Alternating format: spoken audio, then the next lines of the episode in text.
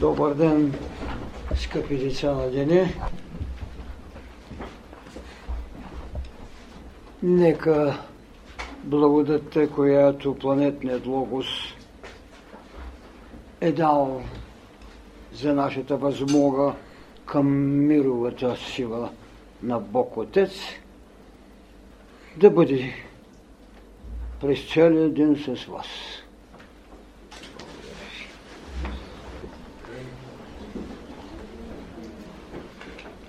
А, мили деца деня,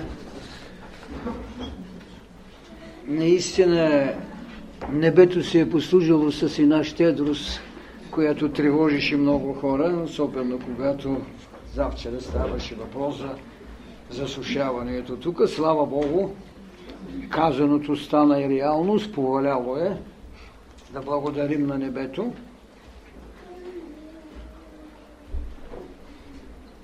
Беседата, разбира се, с няколко мои думи, ще започне с въпросите, които вие може да поставите. Аз искам да сложа някаква рамка, в която безспорно ще трябва да се провеждат тези беседи и тези дискусии. Вчера така много изискано, разбира се, и отмерено, поставя въпросът за дискусиите, че трябва да се водят в стил на подготвеност и благодата на знаещият се да улесни потребата на незнаещият. Няма незнаещи, но все пак има хора, които не са слушали лекциите, има хора, които не са чели списанието, има хора, които сега изграждат мироглед в учението път на мъдростта. Нищо няма по-необходимо от това, което казахме, или така добре поставена темата, нали, присъствието на мъдростта в културата на взаимоотношението. Темата е не само проблем на етика, а е проблем на посветеност. Културата, както съм казал с една фраза и мисля, че има в списанията, това е обществена молитва, социална молитва –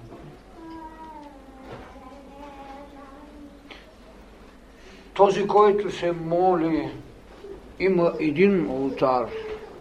Не е важно колко е свят, но е ултар.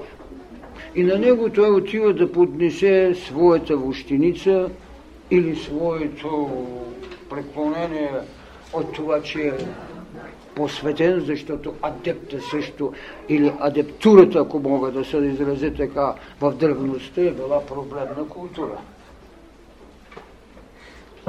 Тези, които са минавали иерархиите на посвещението, са правили точно това. Освоявали се, а след това са прилагали една култура. Отговорността е в приложението на културата. Защото вощиницата, която носите като знание, т.е. културата е вощиницата, знание, вие може да я сложите на всеки свещник. Въпросът е тя, тази вощиница, може ли от този свещник да освети по-голямо пространство и да даде път без спъване на повече хора? Така че културата като проблема за взаимността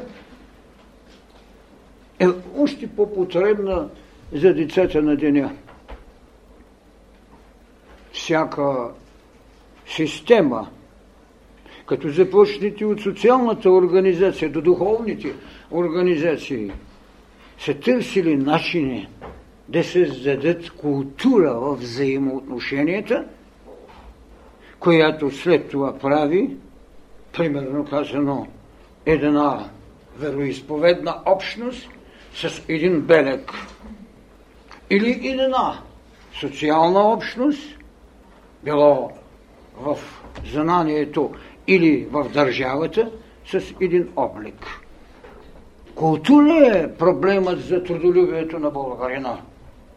Да, сега ще кажем, то е изхабено. Това е другата страна. Когато се е говорило за българина като история, се говори за една личност, която сумира в себе си добродетелите на един народ, извървял исторически път, очертал храмови, храмови на трудолюбието, на добродетелите. Нашите ханови, когато се изключвали договори, до такава степен са вярвали в правотата на своята безпардонност по отношение чужденеца, че се карали византийските императори да се закълнат светостта на нашия меч, не на тяхния кръст. Можете ли да си представите каква култура са носили? Култура на отговорността, на обликът на един народ. Какво остава тогава?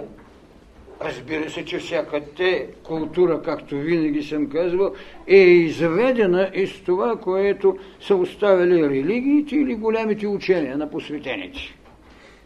Защото не можем да отминим учението на един Питагор, който след неговата смърт почти 800 години има властност. Следователно религиите и тези школи се създавали култури.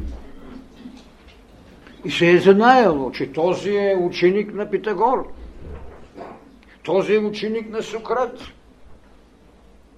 Този е Петров. Този е Павлов.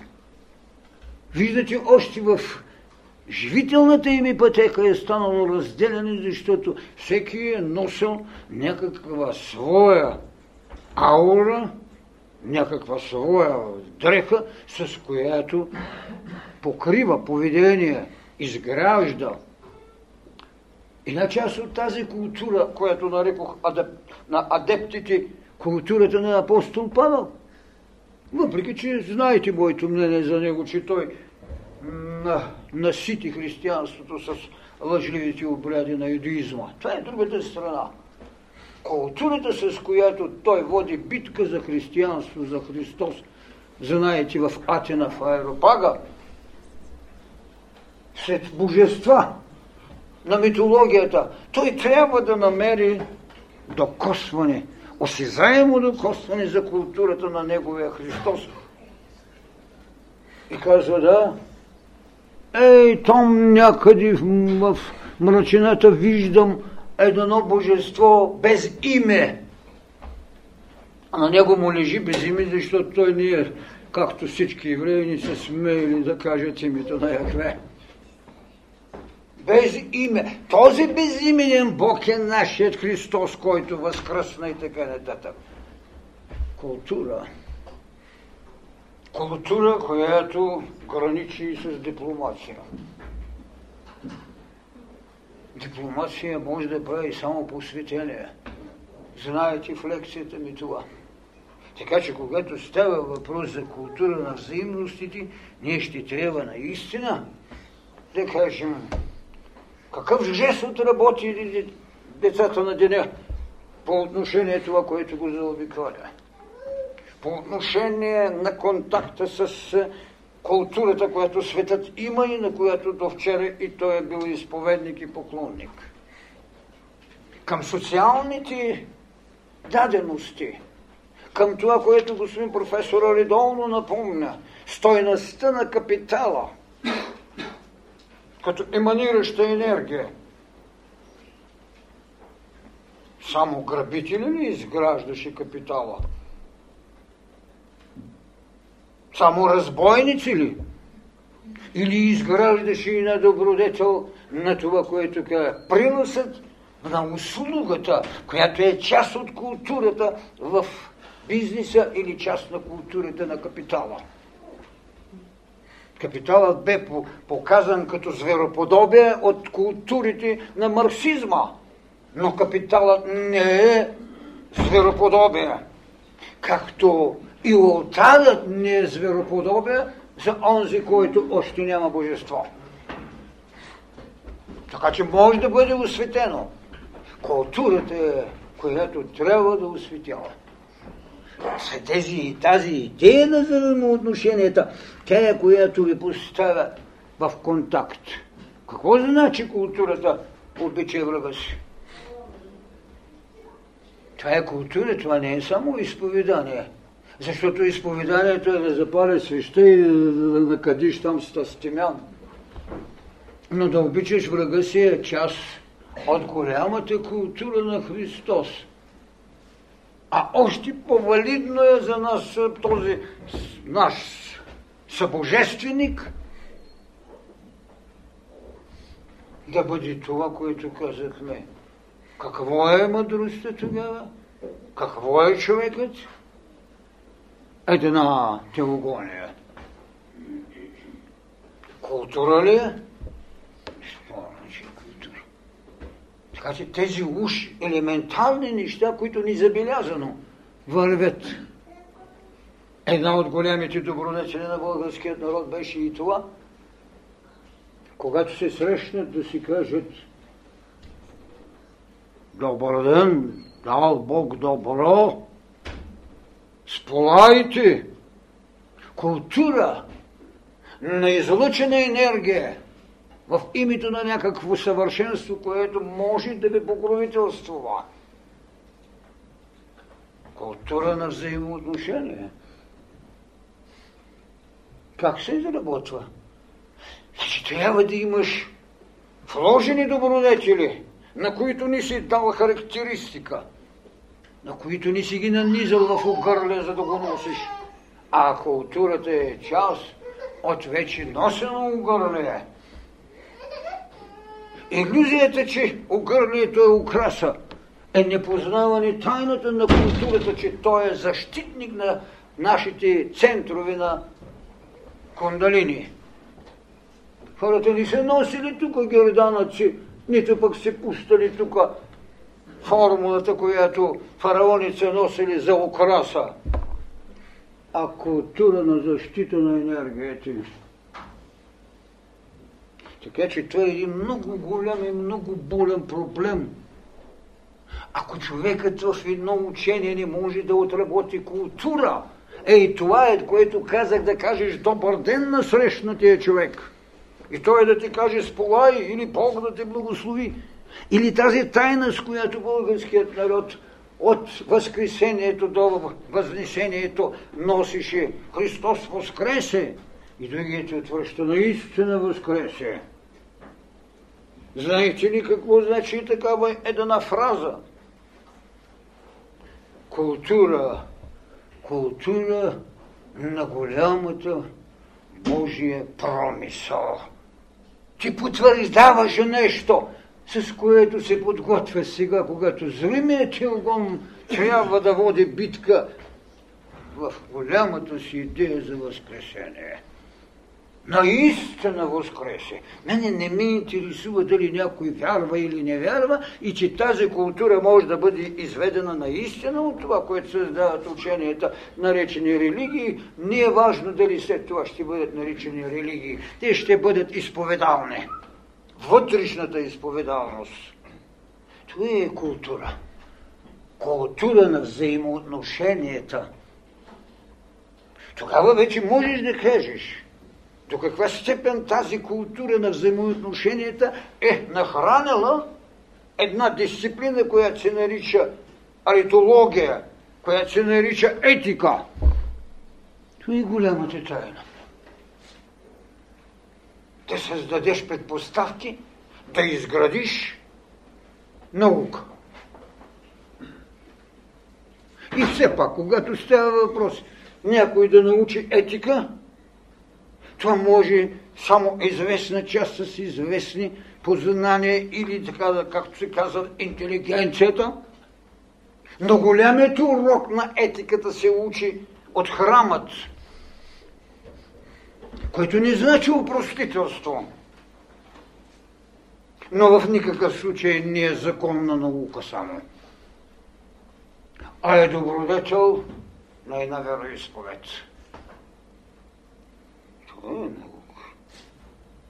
Кажи значи, Господи, благослови ми. Не е предмет на потвърждение, че вярваш, а признание на необходимост от по-съвършеното от тебе. е това, което наричаме ни послание на Висшия Дух.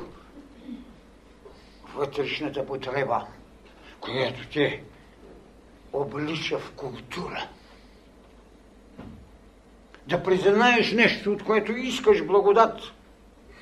Това е една потреба на реалността в душата ти. И за това материалната култура се е послужила с образци. Направи храм, за да няма съмнение, че в, само в едно голямо небе искаш няш, някаква милостиня. Когато човекът страни универсален, разбира се, нямаше нужда от огради. Това е голямата те. Така трябва да гледаме ние на това, което се нарича култура. Разбира се, аз с много лекции съм давал достатъчно афоризми, ако щете, в това отношение. Защото какво е културата?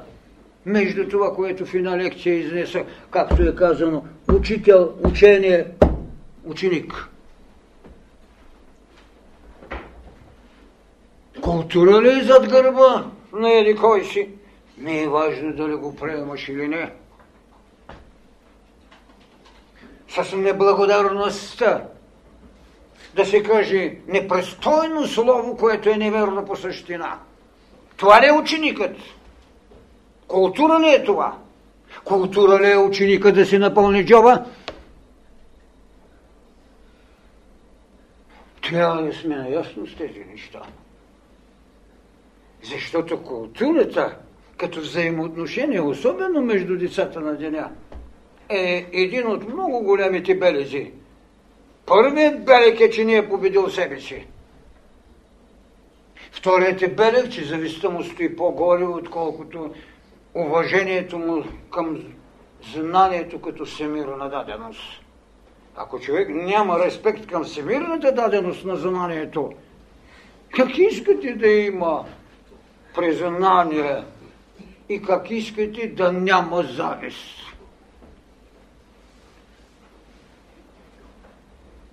Най-порочното е, когато не... констатираната недостатъчност се обърне в зломислие и злодействие, което няколко пъти го казвам. А то е също част от културата. Културата на учениците на Сократ беше в това, че му взеха един петел, който той трябваше да пренесе в жертва. Сократ беше достатъчно богат, имаше 7-8 деца, но нямаше пари за нищо друго. Че цял ден се занимаваше само по мегданите да говори. Занесаха му петела, защото бяха го молили на колени да избяга, да го отвлечат. Той им каза, такава култура ли ви дадах, бе? Култура на безотговорният да избягам. Донесете ми чашата и питела. Хайде питела на боговете, чашата с отровата в мен. Даде ми най-големият урок, въпреки че не бива да се посяга на живота. Но достоинството трябва да стои над всичко. Така че тази тема учител, учение, ученик, намерете и четете. Защото що може да си позволи човекът намек за вътрешно непризнание, защото Христос дава една гениална формулировка. За мене може да говорите каквото искате, но за Святия Дух не казвай тихомна дума. Как ги освободи? Като ги наказва. Като ги направи да знаят, така ги освободи. Наказа ги да изживеят мъченичеството на знанието. Защото не разбираха, че като опекнеш учителя си, нищо не може да направиш. Но това не е отговорност. Но ако опрекне Святия Дух, тая фието лукс, тежко е. Това измерение е част от културата на взаимността. А тя, когато вън не може да я направите, ясно, че и вътре не може да я осъществите. Защото вътре у вас стоят още много, много недоволници. Това е голямата битка, която имате. И не случайно в лекцията битка между мисъл и откровение, че мисълта е битка за очовечване, а откровението е битка за обожествяване. Вътре у нас, до кога човекът ще се потърси, за да може да изведе божеството си. И ако това децата на деня не могат да се знаят, а личното им възглавие на щеславие е по-голямо, отколкото признанието на другия. Защото единственото нещо, с което можете да направите промяната между това, което Христос каза, простете и обичайте врага си, беше не да казвате вече простене или прощаване, а направете това, което е казано. Научете го. И както е казано в молитвата, научи ни. Живи да бъдем в Тебе. Научи ни, както и вчера според за вярата и другото. Да, казал съм, че вярата е знание за незнайното. Ами тогава, когато знаеш, що те е вярата. Толкова си ясна е фразата. Трябва да се разберат тези неща. И точно тук е взаимността, с която трябва да си услужите. Няма послание, в което да не намерите опорност. Няма лекция, в която да не намерите опорност. Какво значи идея за взаимност? Няма стих в Христос, който като века. Какво казва, като обичате Бога, па не обичате брат си, който стои до вас? Това е знанието срещу иллюзорността и потребата на вяра. Аз не мога да отрича вярата. И много трудно ще се избави човечеството от това. Но когато знаеш, защо трябва да девалвира? Не, просто се освобождавате. Така, трябва от тези култури, една култура на Голгота – Децата на деня културата на Голгота трябва да я приемат не като идеята на мъченичеството, което е най-страшната глупост, която се шири 2000 години, но това е Културата на Голготата какво беше? Двобоя между дух и материя, в която победи духът. Там съм казал и не фраса, там е черепът на Адама и кръста на Христос. Това е култура на Голгота. И тя е култура на взаимността ви, защото отивате в страстната седмица и реват, реват, реват, реват, като колко имате стена на плача. За моя нерадост папата отиде да пусне писмо там. Христос там живее, не отиде да напише писмо. Разбирате ли културата между това, което учението път на мъдростта, на мъдростта създава и това какви са остатъците от миналото? Ние не можем да отречеме тайната на Христос. Но ние не можем да приемем стената на плача.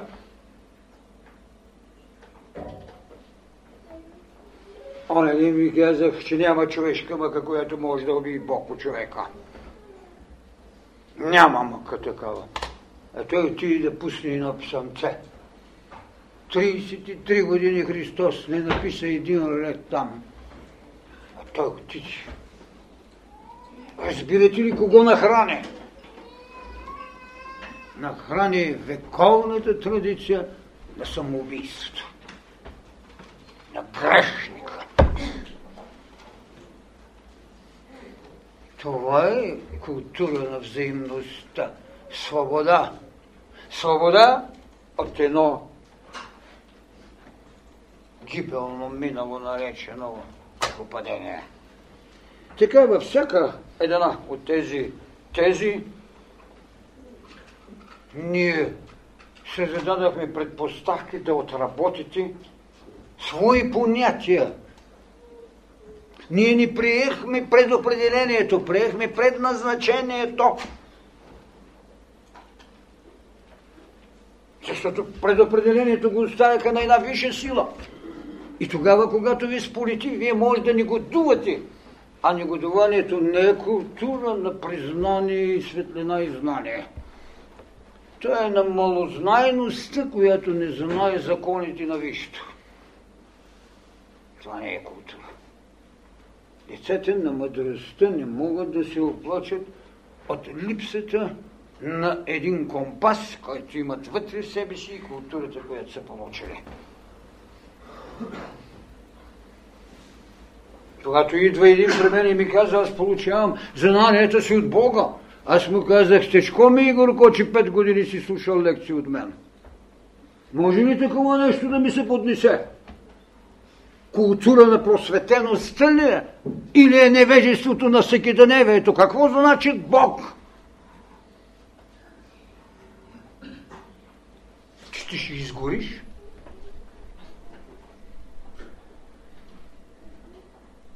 Това е страшно нещо.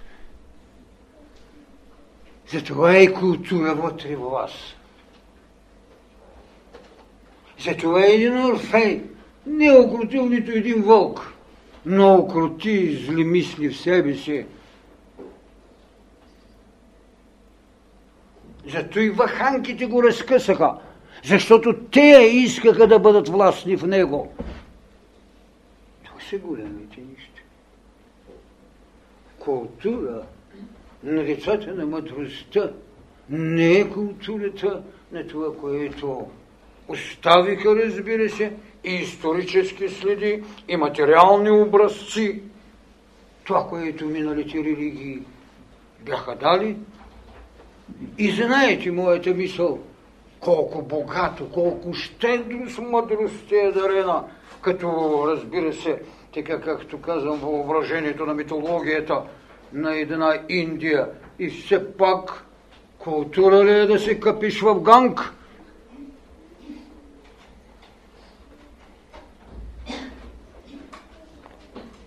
Изведаха ли един учител?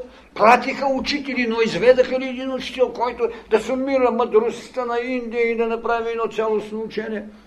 Две-три хиляди секти имат и прочие, и прочие, и нека си ги имат. Едни Упанишади да не можеш да направиш живот, а да спреш и на колисница и 8 ръце, да играят и по улиците на София, ги наблюдавах завчера, да играят така. Това ли е култура? Така че децата на деня имат много голяма отговорност защото Кришна съзнание наистина нищо не бе направило от тези кришнисти, освен кръчтала. Въртат ги нея ръце, гирляндите ги разиграват. А този, тази личност, този голям учител, това божество, създаде знака на учението на любовта. Той първи раз на ръцете си в знак на разпятие. И тогава трябва да се разбере, че разпятието макар и употребено от римляните като най-унижаващо наказание, в културата на окултното това е двобоя между дух и материя и Христос го направи. Така че културата, която искаме в взаимоотношения да потърсим, и сега ще чуя вашите въпроси, е както казах, социална молитва. Обществена молитва. И малкият и големият може да запази вощеница. И малкият и големият може да направи молитва. И те тези молитви, които в разни молитвеници четат там, и една книга на Дънов има издадена сега, като чете една молитва, страница и лист и половина. 300 реда. Аз не знам дали Бог си издържи да послуша всички тези неща. Научете се с една дума да правите молитва. Както много пъти казвам, с това, което е казано Сезам, отвори се! Една дума, която отваря пещерите на богатствата. Това е молитвата. Другото е дърдорене, удовлетворяване на личната си потреба, че сте се освободили смисъл и като сте искали след това чакате. Една мисъл, една дума. Защото ако знаеш да кажеш, и точно там е тайната на Сезам, ударението къде е? Всички се спираха пред пещерата на богатствата, но никой не знаеше ударението. От тук е и тайната на културата на имената. От тук е благодатта на голямата култура на Хермес с песен на гласите, за които много пъти повтарям. Този човек, Бог, Бог на мъдростта, разбира се, в Египет, знаеше най-голямата тайна. Силата, ритъма, тонът на гласната и зато и владееше боговете, защото той им даваше имена. Даваше имена на боговете и когато ги иска, ги вика. Това е голямата култура. Културата да владеете боговете, така както в човека пробудената духовност владее богчетата у нас стотици или хиляди, колкото искате. Това е благодетта на вложеният кундалини. Това е диханието на Отца от нас. Това е ритмиката, с която вие владеете стотици хиляди богчета у вас. Като почнете, както казвам, от оная и оглена и свършите с върховенството човек Бог. Това е, трябва да се казва култура на взаимността. Има се култура за другите неща. Аз говоря за тази общност, култура на взаимността. Защото ти си в контакт с всичко. Ти си, който прави Словото. Но ти си, който трябва да възкръснеш. Ти си, който погребваш. Но ти си, който и възкръсваш. Култура и затова в една своя работа бех писал, не всеки гроб носи възкрешение. Този, който иска да възкръсне, трябва да се намери култура на умирането и гроб. И тогава можеш да кажеш, да, от този гроб ще възкръсне. Другия гроб, по който отиват да го оплакват. Така че Идип, който се ослепи, го погребаха в Атика, нарочно, защото има покровителствената ръка. Защото той пък единствено разгада енигмата, която можеше само той. Що е това, което сутрин ходи на 4, на обед 2, вечер с 3? Сфинксът бе победен. Бе победен от човека. Защото той рече това е човекът. Това е култура на взаимоотношението. Изпретени сте пред гатанката на вечното. Защото за мен знаете, че сфинксът е уверижена воля и смълчана мисъл. Това са Взаимоотношението ви не е само със себе си. То е със всемирността. Зато и един Едип е изправен пред всемирността в лицето на Сфинкса, където е човека, крилата и божеството и властта. Такава култура трябва да направим. И повтарям, Културата е социална молитва. Това е част от идеята за взаимност. Защото взаимността е социален контакт. Сега пишете и питайте. Каква култура дава ви дават българските народни приказки и в скоби, разбира се, приказката за тримата братя и златната ябълка. Чудесно. в психологията на българският народ, не тези само, които са сега поселници на тази 13 векова на България, а и онези, които по няколко хилядилетия преди това са правили и оставали свои обиталища. Тоест, те са имали култура на взаимоотношението с Индия, имали са взаимоотношение и култура с Китай, защото едно такова наше племе е владяло почти цяло столетие Китай. Имали са култура с Монголия, не тази, която сега знаете. Имали са културни отношения с, с по-стара Гърция, защото в една преписка на Иоанна Екзерха в неговия Шестоденев има от един от хронистите на Древна Гърция, т.е. на е, Византия, която споменава, че ахейците на Ахила са били българи. Значи, представете си съзнанието на българина. Аз никога на Джон Лок не споделям тезата, че човешкото съзнание е една табула раса, т.е. неписана дъска, на която няма нищо. Това не е верно. Той се философ да се го прави.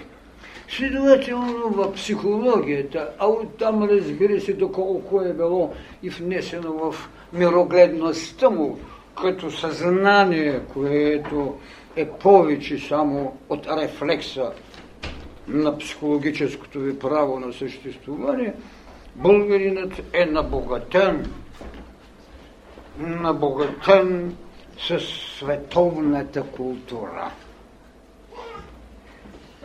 И следователно той може от онази част, която е обитавал, да вземе онова, което много често казваме обичаи, които след това стават нравствени правила, а и когато дойде законодателя, те се кодифицират в правни норми. Голямо богатство е за българина и от тук е и неговата широта – Обаче в него имаше нещо, което много често повтарям, до баналност дори.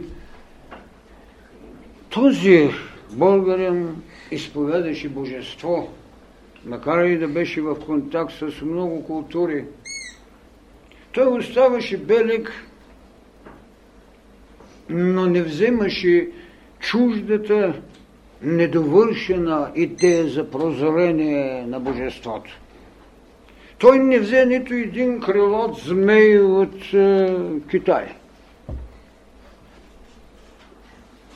Той не взе от Индия нищо от тяхните многоръки и четирилики.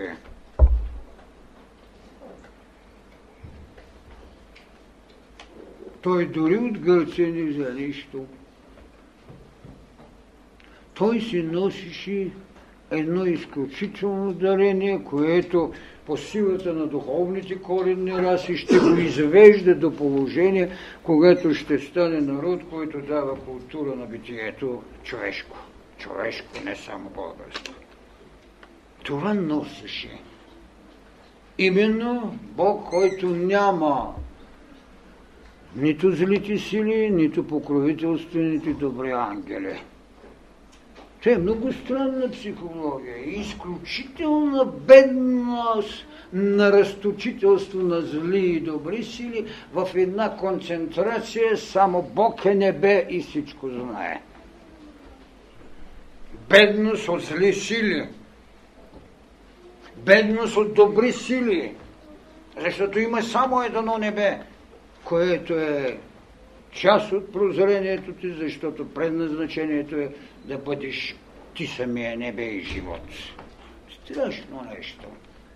Ето с една такава психология в нашите народни приказки стои голямата победа на доброто Верно е, че всички, когато морализират чрез творчеството си, чрез поезията, чрез картината, чрез нотираната песен, носят една отговорност, която космичната даденост иска. Отговорност за съвършенство. И зато и в приказките, дори само в нашите обаче, лисицата, която е най-хитрата, в нашите приказки лисицата винаги в края на краищата е в капана. Значи той знае в своята потенциална даденост, че няма нещо, което може да го иллюзира, да го измами и да го поведе. Защото духът е неповедем. Той може да ни го осъзнава като дефиниция, но той не може да ни го живее като поведение. Са страшните неща в скуловете на българина. И затова тази приказка е една много характерна. Иллюзията за златната ябълка. Златната ябълка, която не е ябълката на раздора в митологичните писания и се задава Троянска война. Златната ябълка води към победи, а не към взаимни връжди. Тя води към социално благо, но не към лично облагодетелствуване, аз да имам хубавата Елена. Да не говоря как митологията създаде тази тайна. Как Парис трябваше да даде на една от трите богини, за да ги скара за винаги. Ябълката на раздора. Тук само проблемът е Имаш ли достатъчно будност и готовност за жертва? Един ще се пожертва, друг ще се пожертва, но будността в края на краища ще доди и златната ябълка ще бъде в ръцете ви, а не ябълката на раздора. Това е богатство на българският и българските народни приказки. Те говорят за златни ябълки и победа, и идея за жертва, вместо ябълка на раздора и 10 годишна Троянска война. Разбира се, и друга една ябълка има. Ябълката на грехопадението.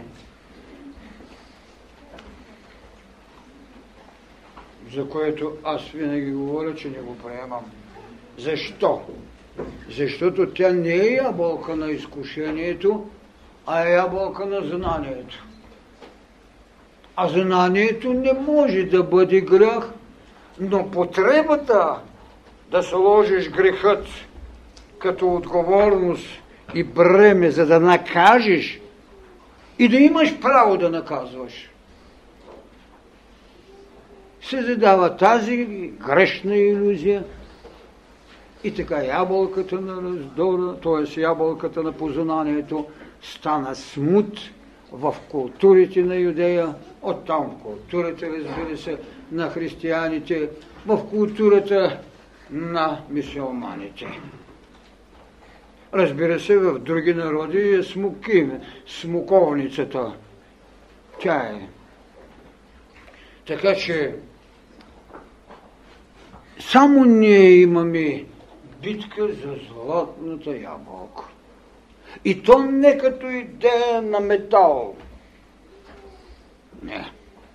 А като истина, която е скъпа, както златото, защото хората са навикнали с ценностите на метала да се определят стойностите, колко струват на света.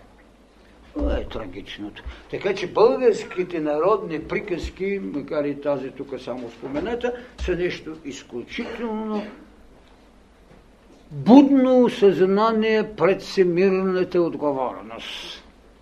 Ние го носиме. Сега, отделен е въпросът, че вие сте поколение, което наблюдавате, така да се каже, градобитнината на моралната безстойност Това е друг въпрос. Историята на един народ не се състои в този къс от време, в което пад морален, нравствен, културен, или това, което аз много често обичам да казвам, когато колективното съзнание иска да реши личния въпрос. Трагично, но факт. Но това не може да ви даде основание, защото аз много често чете или слушам, а българския народ, той е робско племе, той е разбойнически народ. Първо няма народ, който да не е минал през известни властничества на други. Но трябва да се търси вътрешната потреба от това, което социологията е нарекла робство. Аз не приемам нашето петвековно робство като казвам, като възмездие за нещо зло, както един учител ги казва, защото гонихме да, така наречените богомили. Това да го разпрея на баба си. Нали? Тези, които извършиха инквизицията, трябва да не съмнат от робство. Ето ги тези неща. Нашето робство дойде в една историческа потреба на континента.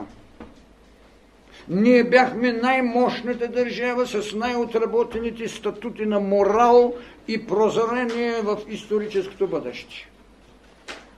Онези още пъплиха. Ние, когато имахме държава и така да се нарече Академии на знанието две, те не можеха да пишат имената си. Не случайно ние имаме златен век. В света имате златни епохи, но нямате златен век на културата. Ще каже някой това е подражателство. Не. Когато имаш един образец и може в него да му смениш запетайката в едно изречение, ти спасяваш. Да се обеси, запитая, не да се освободи. Да се обеси, не, запитая, да се освободи. Това направихме с култура, ако трябва да говорим, че ние сме наследили и така нататък. Не, прозрението ни беше, че ние знаехме какво има далечния изток. И правихме своя култура, златен век на българска книжнина. Когато сън не можеха да спят, защото нямаха друга будност, освен само съновиденията си и битките, ние четяхме и зоб – в 9 век. Езоп е привеждан в 9 век на български. Така че, когато говорим за тези неща, нашето робство беше да спрем инвазията, азиатската инвазия, за да дадем ми възможност Европа да прави култура. Не култура на духът, а култура на ума, когато нарекох цивилизация. И зато и до сега поплят като цивилизовани, но не и като духовни. Нито учител родиха, нито мъдрец. Трябва сме наясно с тези неща. Така че някой си казал там, ние понеже гонихме богомилите. Какво ги гонихме? В ядрото на собствената си държава те говориха срещу държава и срещу църква. И в края на края ще имаме само два събора. Единият в 900 и еди коя си година, другия 1351 година. А там на всяко десетилетие по една, две, три инквизиционни мерки. Трябва да се разбере. Такъв смисъл трябва да гледаме на това, което българинът остави. Така че вашето поведение сега е поведение на децата, които се родиха твърде късно, за да знаят колективното съзнание каква пакост нанеси. И живеете в преходът, когато стойността на личността се пак загуби.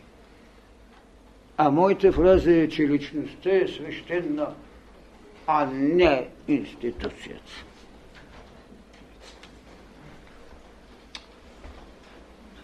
може ли да не, да не разкриете културата на взаимоотношенията вследствие афро...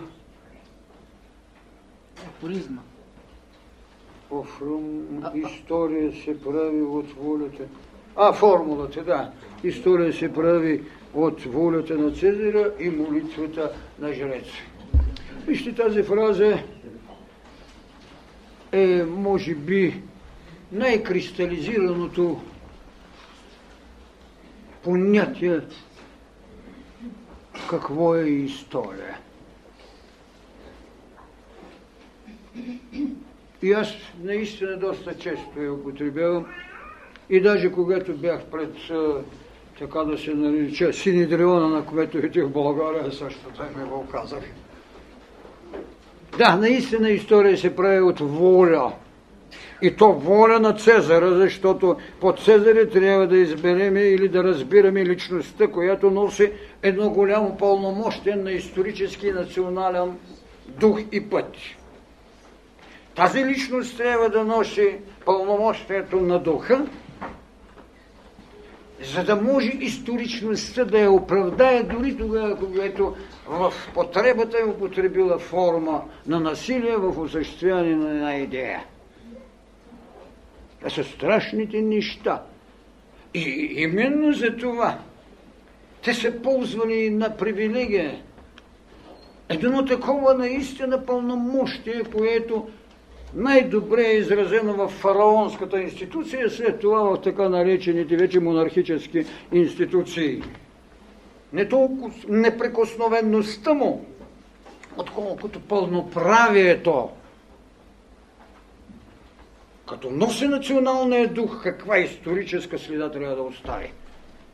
Защото наистина колективното съзнание е много потребно, но трябва да разберем, че колективно решение на проблема не става.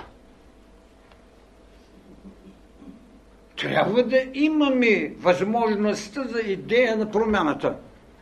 Добре, с катери се принасяше бойната ни техника на войните. Сега е смешно този колективен ум да, да кара пак мулитите да носят това. Защо? Защото моторът, овладяната сила, прозрението, така че тази воля си е позволявала много пъти, си е позволявала силата, за да превземе едно царство.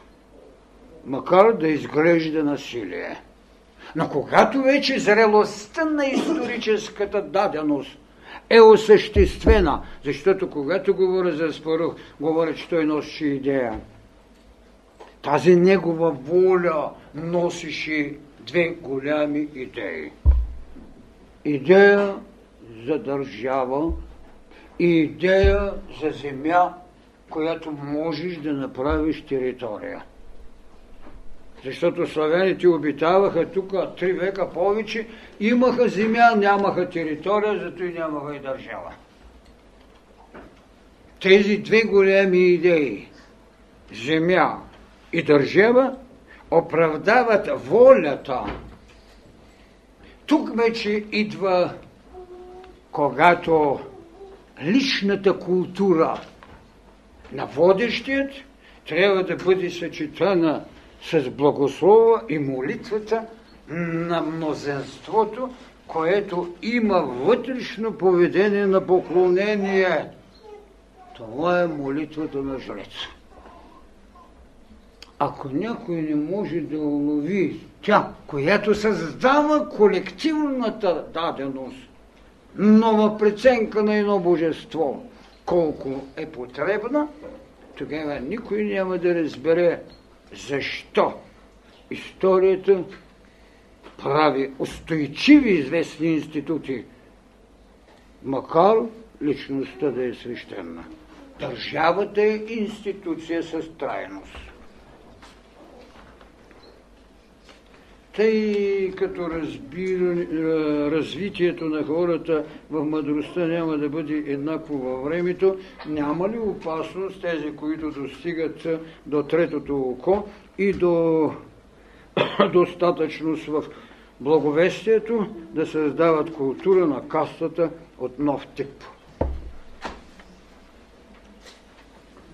Има нещо верно в това, което като теза е мотивирано от нагледността на миналото.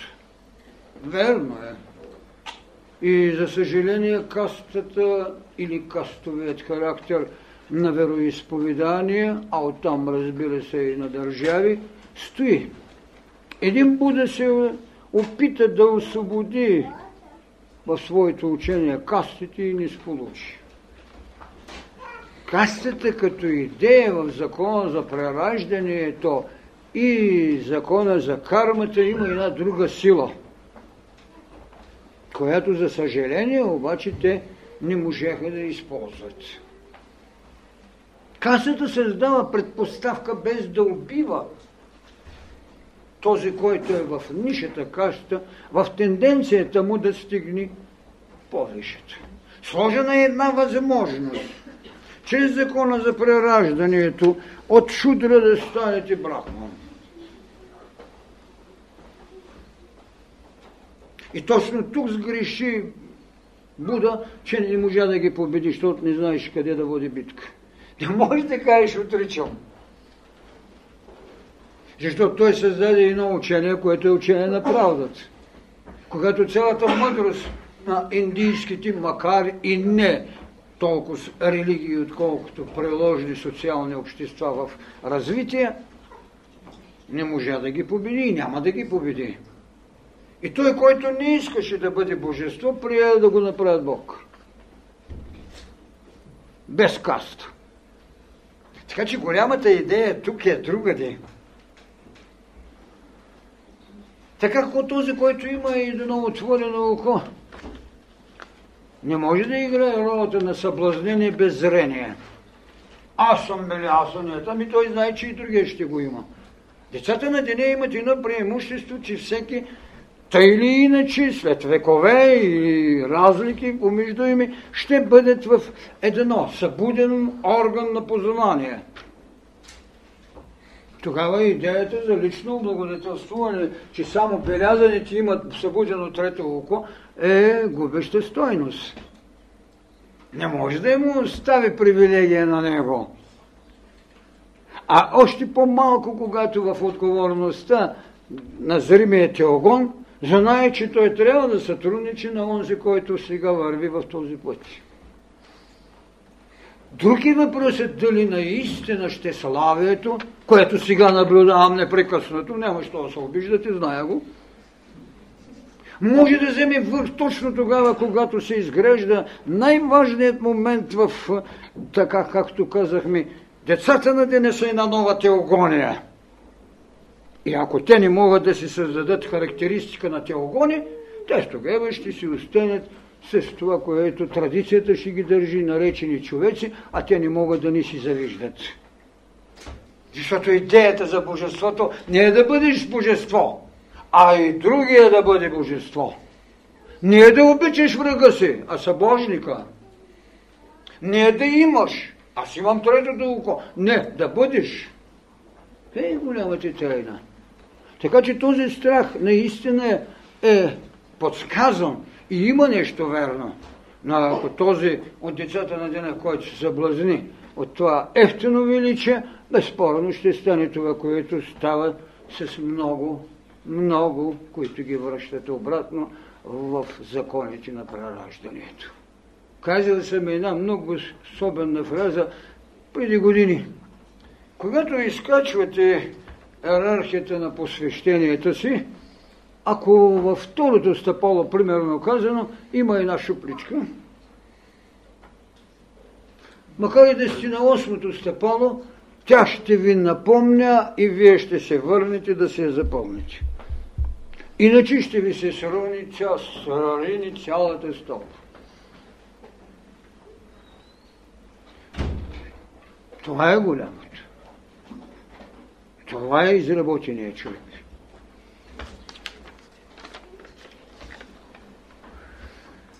Споменахте, че в християнското общество е имало така наречените Петровци, Павловци, така и така нататък. Забелязват се податки на влияние на известни личности и в нашето общество. Е ли е това повод за безпокойство?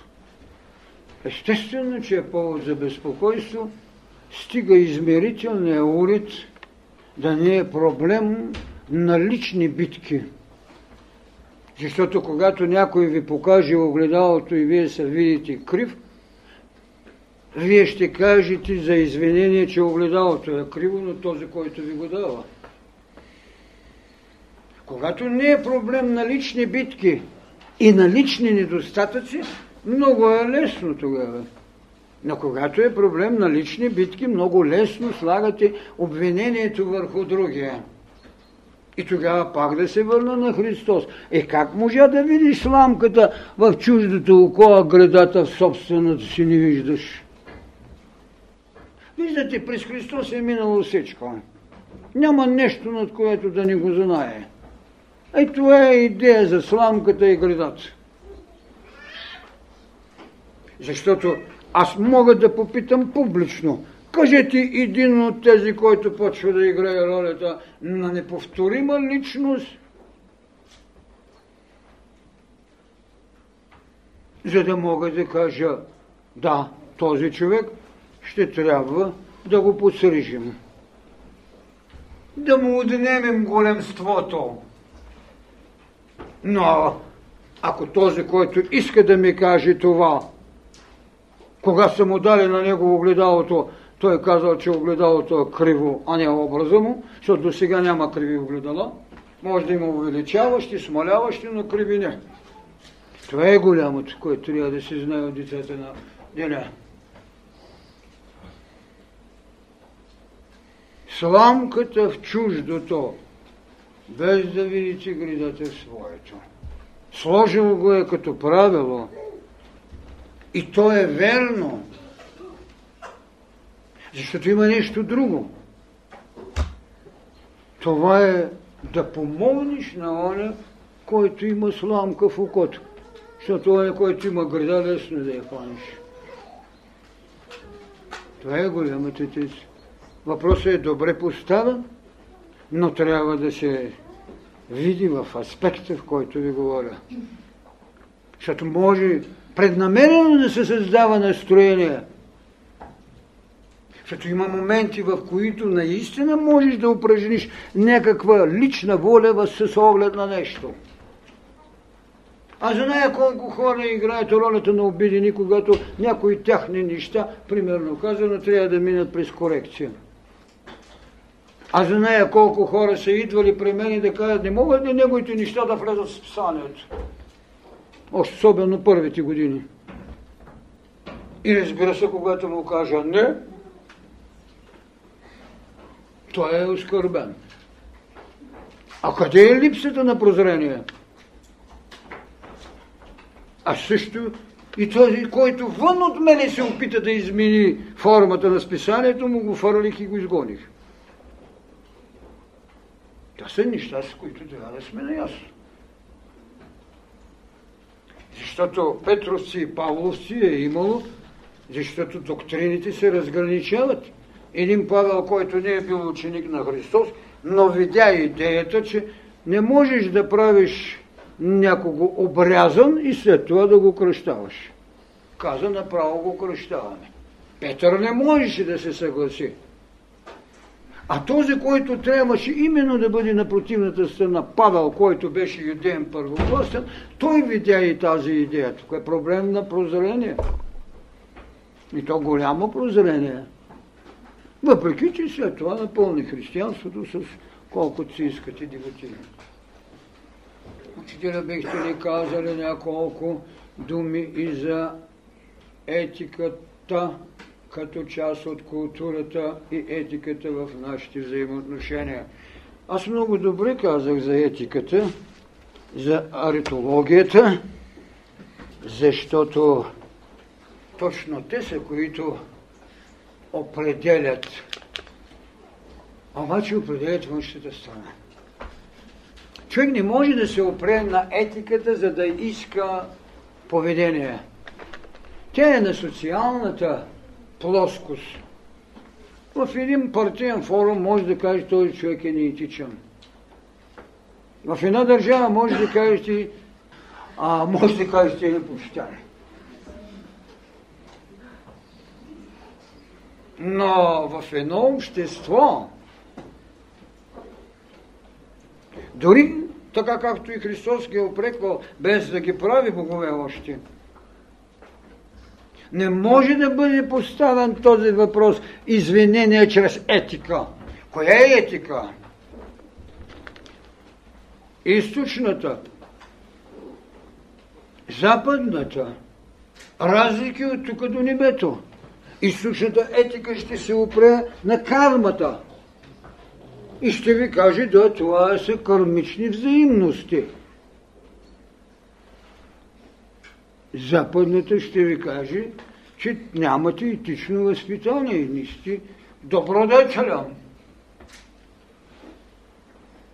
Така че трябва да правим разлика между една социална етика. Между една духовна етика. Една добродетел, която някога е била сега може да се отиде. Добродетел е било да, само, да се самоизяждаш. Човекояството е било голяма добродетел. И в ескимосите още стои, само че в доброволност. Възрастните да отидат някъде далече от ледената колиба на своя род, за да освободят место на внучето.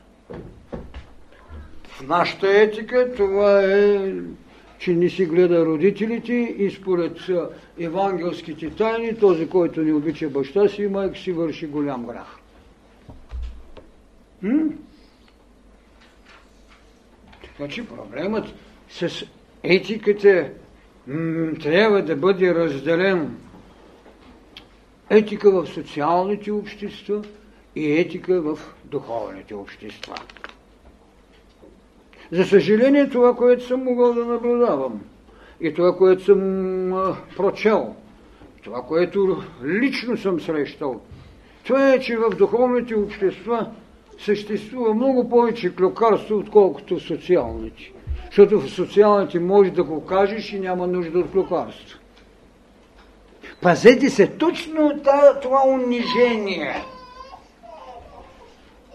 затова Христос каза, когато имате нещо, кажете го на човека. Извикайте още един свидетел и му го кажете. И чак тогава го заведете в църквата. Или, ако не ще от това да разбере, идете в съда. Така че не става въпрос, че има две етики. Има една етика чието приложеност е адекватна на това, което срещате. Какво трябва да приложите към зверът, който се е напътил към вас? Да направите като Буда тази иллюзия, дето е сложила. Легнал пред оная вълчица, която била родила пет вълченца, нямал скода на храните, той е легнал да го изеде. Аз не мога да приема такъв морал. Нали, защото вълчицата може да изяде още един вълк друг. Но Буда един път става Буда. Не мога. Разберете ме. Какво значи това жертва? Жертва безсмислена ли? И след като го е нахранил и нахранил вълчетата, на другия ден не е ли бил гладен? Или Буда може да бъде яден, защото доста пълен са го дали там. Може да бъде яден една седмица. Ай, оставете тези иронии. Етика. Коя е етика? Да не кога го хвърлят в ямата, не го ядат лъвовите. А са били главни, държали се една седмица главни, нарочно, за да го изядат. И защо? Той не е дал енергии. Ами дава да го изеде. Защото за него първичната сила ли е важна? Гладът. Биологичното начало ли? Защо на този вълк или тази вълчица и това не си дал една енергична мисъл? Това са ужаси, вие си нямате представа какви легендарни неща се разправят в безсмислия, за да има някакъв кумир. Затова ви казвам, че съм слушал какви ли неща. И в тимсонското общество какво ли нямаше? Страшни неща. И дори една госпожа Елена, която, главацка, която много ме е близка и така, де съм си казвал и добър ден, независимо, че не е на земята. И тя си правише и такива ефтини контакти, за какво след това да пише вече в биографията си. Болно ме, съжалявам, че направих това. Добре, дъжка чулка, казват нашите. Или разправите ми, Штайнер няма да приема, че в теософството има повече будизъм, отколкото християнство. За да се създаде една лъжи наука и той. Така не може. Не може. Етиката като универсална даденост е това, което децата на деня трябва да го научат. Четете в книгата на живота. Там е вашата бъдеща етика. Тя не е вън от вас. Нито Аристотелова, нито какво си. Там е голямата етика. Затова ние говорим за един храм, наречен човек – затова говорим и за един нов ултар, наречен книгата на живота. Това е голямото. Другото е, дай да си разправяме приказки, така както обществата ги правиха. Няколко пъти бях викан на времето от представителът, който остана да води дъното общество, Симбоев, който беше една изключителна личност тяхните.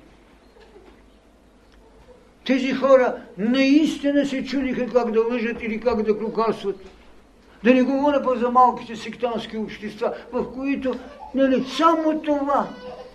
До сега нито един плет не е останал цял от това да отвориш, да махаш, за да правиш клюки. Приказки през плет. Научете се. Освободете се от това. Така че когато искаме да говорим за тази етика и култура на взаимоотношенията, трябва да знаем или си направете нова етика, или бъдете без етика, но бъдете това, което съм казал, зремите огони. Край.